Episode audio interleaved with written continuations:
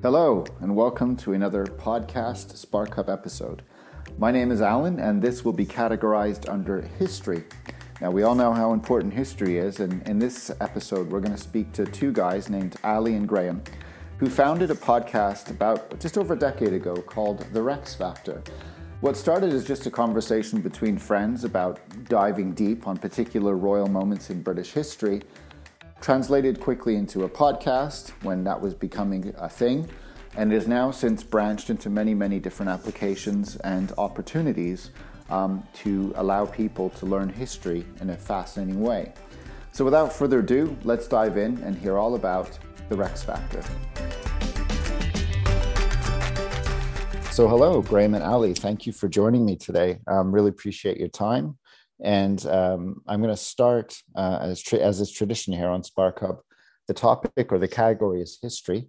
And I would love, maybe we'll go in alphabetical order. Ali, we'll start with you. Do you have a quote about history that you love? I've got, I do, but I'll have to ask Graham to, to tell me what it is. It's the one uh, from uh, Elizabeth I when she says about being quite a lady or something. I know the King of England too. Heart yeah, of a lady and all that. The Tilbury speech. Yeah. I may have the body of a weak and feeble woman, but I have the heart and stomach of a king and a king of England too. Yes, because it was not only a great uh, a great quote, uh, inspiring the Spanish Armada, but delivered in Essex, and second of uh, third of all, it was the basis of the start of this podcast.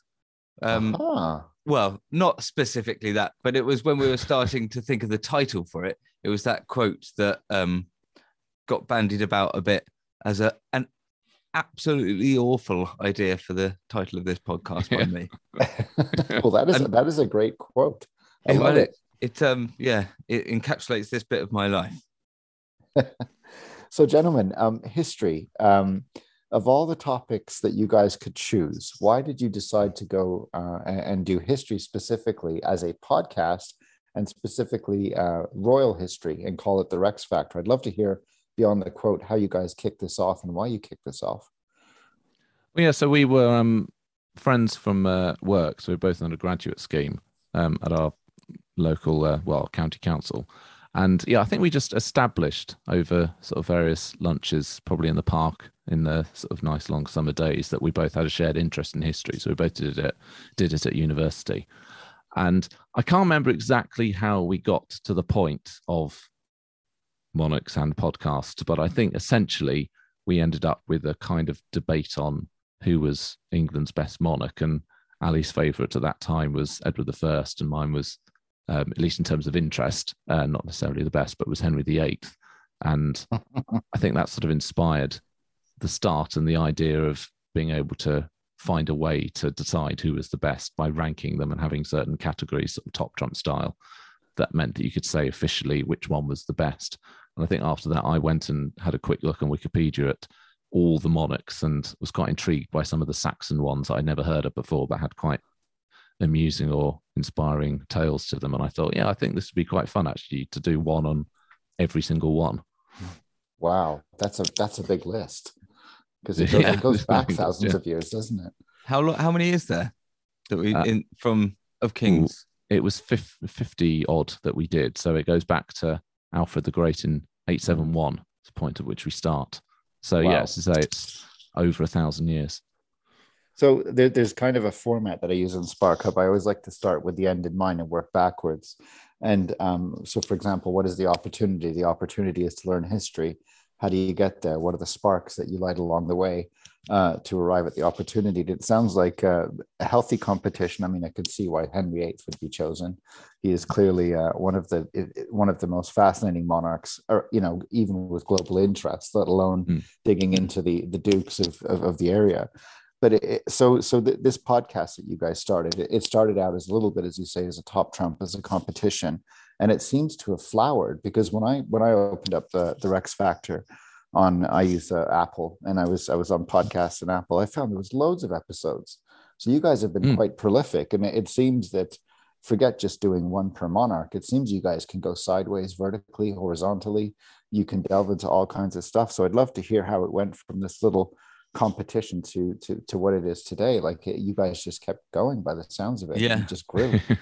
Yeah, I mean that- that um there was there was definitely times uh early on where it would have been really easy to say, well, let's just pack it in. But but uh Graham fortunately has the organization just kept plugging away. And um after a while there was uh, well quite quickly actually there was all these other characters that appeared that sort of sat outside of this uh timeline that we were quite clearly working our way through that needed their own episode. So qu- so quickly we saw that there was stuff outside of the the thing we'd created initially, and from there we went then started to do special episodes just on random subjects like tea that were sent in by people. Uh, so yeah, it's just opened up the whole format for us. People can get it was quite one- obsessed with tea. Sorry, go on. Oh yeah, No, I was just going to say it was one of those where they sort of, I guess, the monetization of podcasts to sort of help us as well. Because initially that was something that we just didn't look at at all and didn't Yeah. really have any interest in. So people used to ask if there was a way that they could donate. And initially we were saying, oh, well, no, no, it's fine. We just do this. But eventually we stuck on, I think, a PayPal donate badge when we found that was there. And then we initially were hosted by a podcast provider called Podbean, which Uh-huh. started doing a patron program. Well, actually, initially they had a bonus episodes program that we discovered didn't really work properly because it hadn't been used until we started using it, and then there was problems. But it was that early in podcasting. yeah. Mad. Well, But I think George, finding that there was so- a way that you could sell the special episodes or that people would donate monthly, then kind of sparked us, I suppose, to uh, start guess. doing that extra content. Once you know that people are interested, and the more we start to do it, the more people start to sign up. You then start to have more ideas about things that we could do beyond just that basic thing Mm. of reviewing the monarchs. So this was was what I like to call in marketing user generated content UGC. So people starting to to not only engage with your content but want actually want to participate and shape it.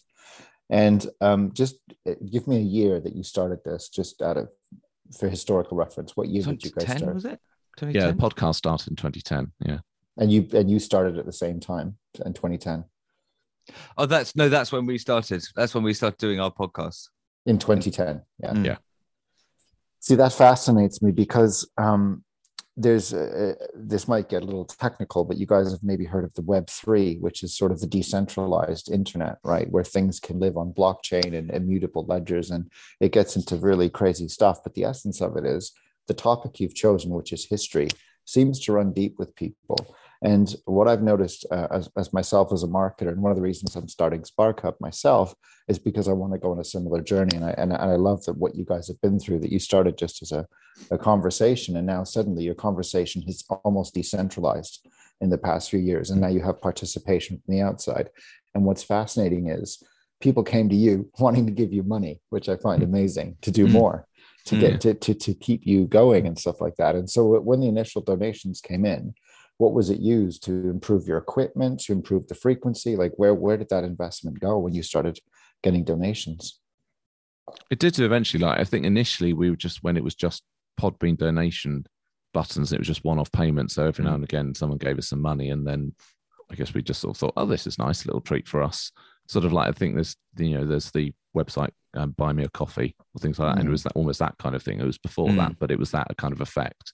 But I think once it started coming in a bit more seriously, and particularly once then there was the monthly uh, option, that's when we started to think about how we could make improvements. So our thir- our first thing was to get new sound equipment because we just had a a basic USB mic and sound wasn't all that great. So we invested in new proper microphones and getting a bit of sound quality.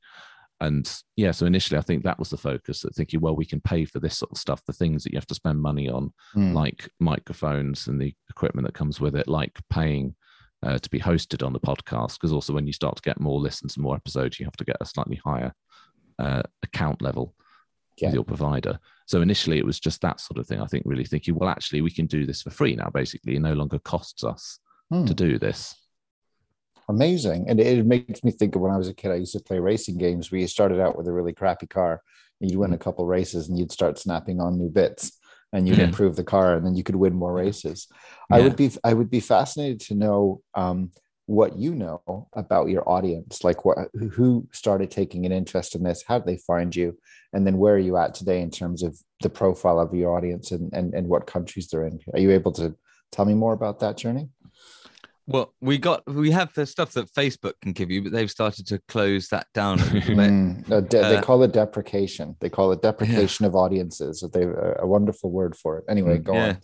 on. Uh, but we have the we did have the listens from Podbean, but now because we've gone over to Patreon, there's sort of we don't have that historic data anymore. But oh. what we oh. do know is that it's mostly the states by about one percent. I think it's fifty-one percent the states, and just about the same amount skewed to women. I think mm. maybe slightly more.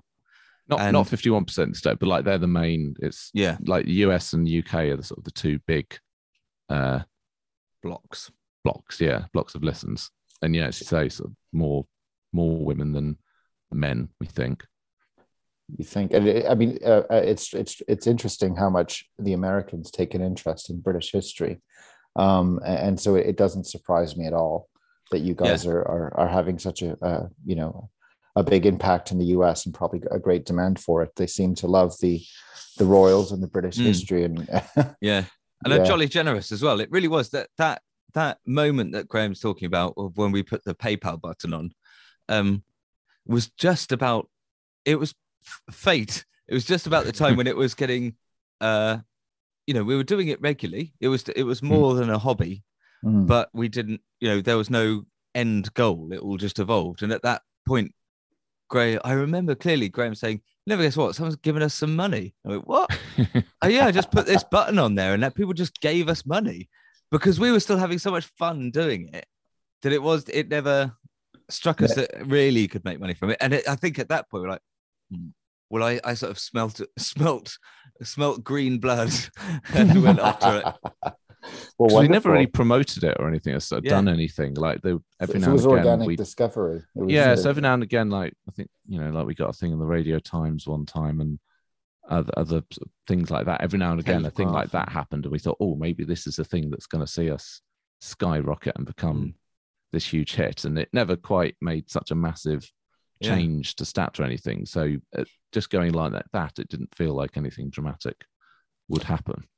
But wow. I think it is one of those where once we started doing more content because people were starting to give us money for it, that sort of drove more people to come to it. I don't know. It just somehow that it's a snowball effect, isn't it? Yeah, yeah. It's, it's uh, in marketing. I think they call it the network effect. So you hit like a mm. tipping point, and eventually you'll hit you know bigger and bigger audiences. And so it's it's it's great that you guys have put in what sounds like nearly a decade of great conversation, and it's yielded results because you've mm. got great audio equipment and a, and clearly a a great audience. And so how do you start to interact with them? Do they do they make requests to you and say we'd love to hear more about this or I loved episode six? Can you can you dive deeper on? I mean, does it start to get to that level of interactivity? Oh yeah. Yeah, yeah. So that what were the early tiers? That's how it started, wasn't it, Graham? yeah, so like initially we just um we started doing just an episode which called the Privy Chamber, which is basically kind of a bone extra stuff on the main episode that maybe doesn't make it into the main main podcast, but a bit of extra notes I've cut out.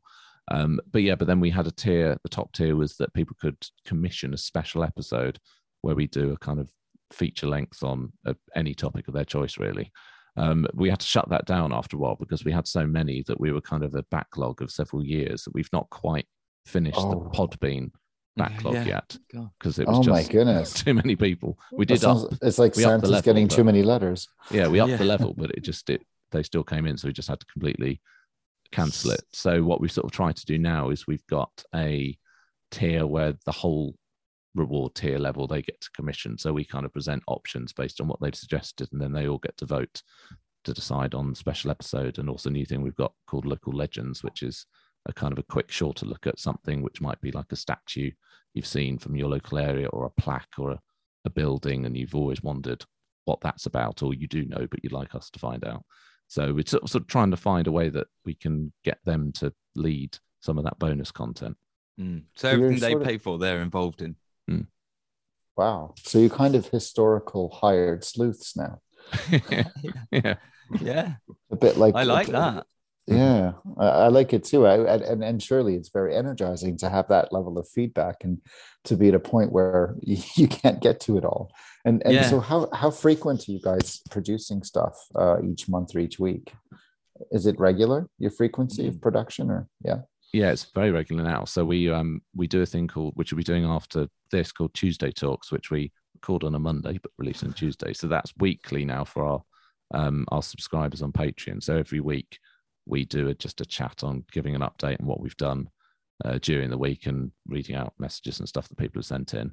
And then we try to have at least every two weeks on our the main feed, so the free podcast feed, at least two weeks um, have an episode out, which isn't necessarily always reviewing uh, a king or queen, but it's either that or like we started doing interviews with other historians or things like that. So every couple of weeks, releasing main episodes, at least weekly bonus content, and sometimes there's maybe more than one thing in a Yeah. week. Um, which that again is because of doing Patreon. Um, I now on Mondays am paid by the podcast to do research, so that's really freed up my ability to keep up the pace. Because there was a point where it, like, there's a tipping point actually where sometimes you can get too much extra stuff to do. So there's a point where actually I couldn't keep up anymore, particularly having young children and all the pandemic stuff and all that kind of thing. It started to get a little bit out of hand. But actually, the Mondays Right.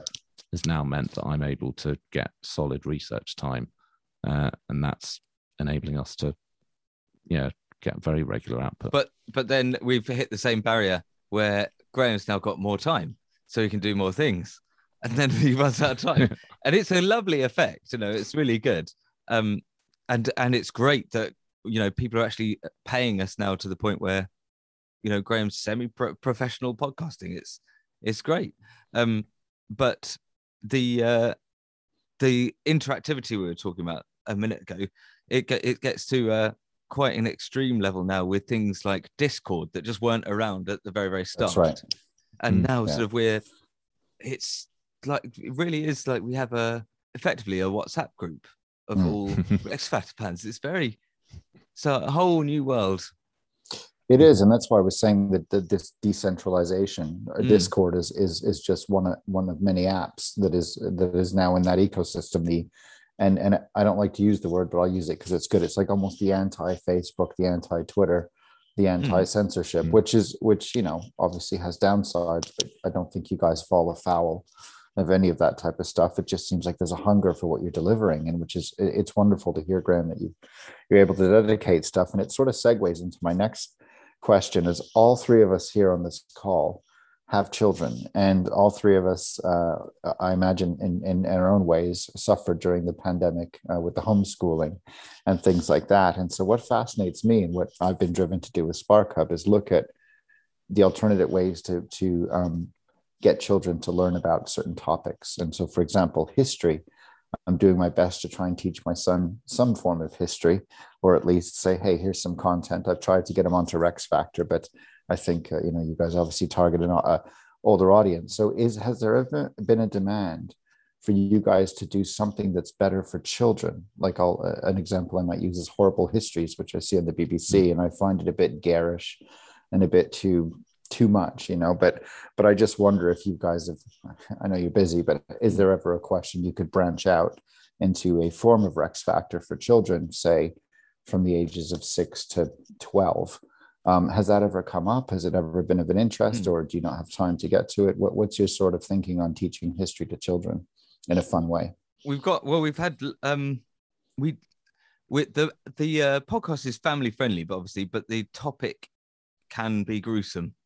Uh, but we've had some really good um oh, what's the word that doesn't sound awful in this? Some really good developments some projects in exactly that space where um kids have really enjoyed it. So we did an animated show that um is now used by the richard iii museum. It, it was about richard iii and the richard iii museum use it to for uh, their school trips so the kids watch the show and then answer activity sheets. Uh, and that all came about from uh, the History Channel, who were trying, who sort of, we were doing a, what's it called? A Kickstarter type thing, a Mm. crowd, Like crowd crowdfunding, yeah. yeah, crowdfunding. Um, and the History Channel noticed this, and we were going through the stages with them before they realized quite how much animation costs and Yeah. pulled the plug on it. oh Uh, no. but yeah, no. So there's always stuff going on, and as a result of the um of that work with the Richard III Museum, we're hopefully developing an app with them that we can then sell our intellectual property rights in this in this way. So we actually, you know, app developers do the work, and we're just licensing them. So it frees us up to continue doing this whilst exploiting the value of it. So at, the, at its simplest level, is it the audio content that you've created that has then been re, uh, repurposed for animations and now potentially apps? Is that sort of how it's progressed? Yeah. So No, uh, well- Oh, go sorry, on, sorry. continue. No, so we re-record. So we worked with. Um, so it's an animation company called Tim Mouse um, Animation, which got in touch with us, and um, one of the, the main guy listened to Rex Factor, and he happened to live um, in Chelmsford. Um, so he said, "Would you be interested in us animating you?" Um, which said yes. Um, so we did actually re-record. So it was uh, Richard III. So it was based on our podcast of Richard III that we Uh, done. so it was an previously, but- episode. Yep. but yep. we re-recorded audio for the animation so it wasn't the original I see. podcast we could kind of redo it and rework on it um, but obviously the work that we've done both um, the podcast and the research obviously is all there as a basis for picking stuff up and yeah as ali said we're sort of looking at other things like that and we do get messages from teachers sometimes asking about whether that's something you'd be interested in doing and Hmm. it definitely is but like you said it is one of those where if you kind of really want to target it you need to be able to spend time to actually really looking at the uh, curriculum and being a bit more specific rather than just here's what Yeah. we do this is interesting da, da, da, but I I mean, it's interesting to me because it, it strikes me there's two applications that pop to my mind. Um, and just before I get to that, I, I was always a big fan in the early days of a Ricky Gervais podcast that he did with um, Carl Pil- Pilkington. And what they did is the Flintstone animators who originally did all the Hanna Barbera stuff. They literally took the audio as as is. They didn't re-record it, and they just animated around Yeah. the podcast. And so I, I've maybe assumed you guys have done similar, but it sounds like they came to you, loved the the source material, and then said, "Guys, let's Mm. re let's re-record, redo that." So, uh, um, two applications that popped into my mind as you were talking is there's teachers who have a curriculum, as you say, and and have to, by extension, test uh, that the knowledge has been absorbed, and then there's parents at home who are just trying to pass the Mm. time. And um, I had a huge debate with a friend of mine who restricts their kids' screen time. So I, they have iPads and restricts it. They have a 30 minute countdown per day, and then they're out of time. We in our household don't do that. Our kids, I won't say unlimited, but they sort of have free reign with their iPads as long as the uh, the content is quality. And so that could be anything from BBC, CBBC shows. It could be you know good Netflix shows. Sometimes we allow a little bit of garbage stuff, but you'd be amazed how much. At least my eldest son, who's nine, he goes onto YouTube and he and he rabbit holes Mm. into these science videos from the US. In fact, he keeps asking if we can move to the US because they seem to have more freedom and more science, according to him. And he'll come crashing into my bedroom in the morning and say, Daddy, do we have any knife rate, soft light, fucking whatever? Uh, because I want to blow our toilet toilet bowl up like this guy did on whatever channel. And so it's fascinating to me to see it's it's about for me at least uh, uh, quality um, and quantity and not just restricting to 30 minutes a day. But i think something like what you guys are saying could be helpful to parents. And in other words if there were say a series of what you did on on any channel available anywhere and, and p- parents could just put great animations in front of the kids they they sponge this stuff up and if it's delivered in the Mm. right way. If it's delivered in the cartoony way if it's got maybe a little bit of fart humor uh, mixed in then actually it sticks and it amazes me how much even a nine-year-old is, is learning a lot about science and outpaces me when when it comes to oh how do you do this? How do you do that? He, he just knows it now because he just binges on these things.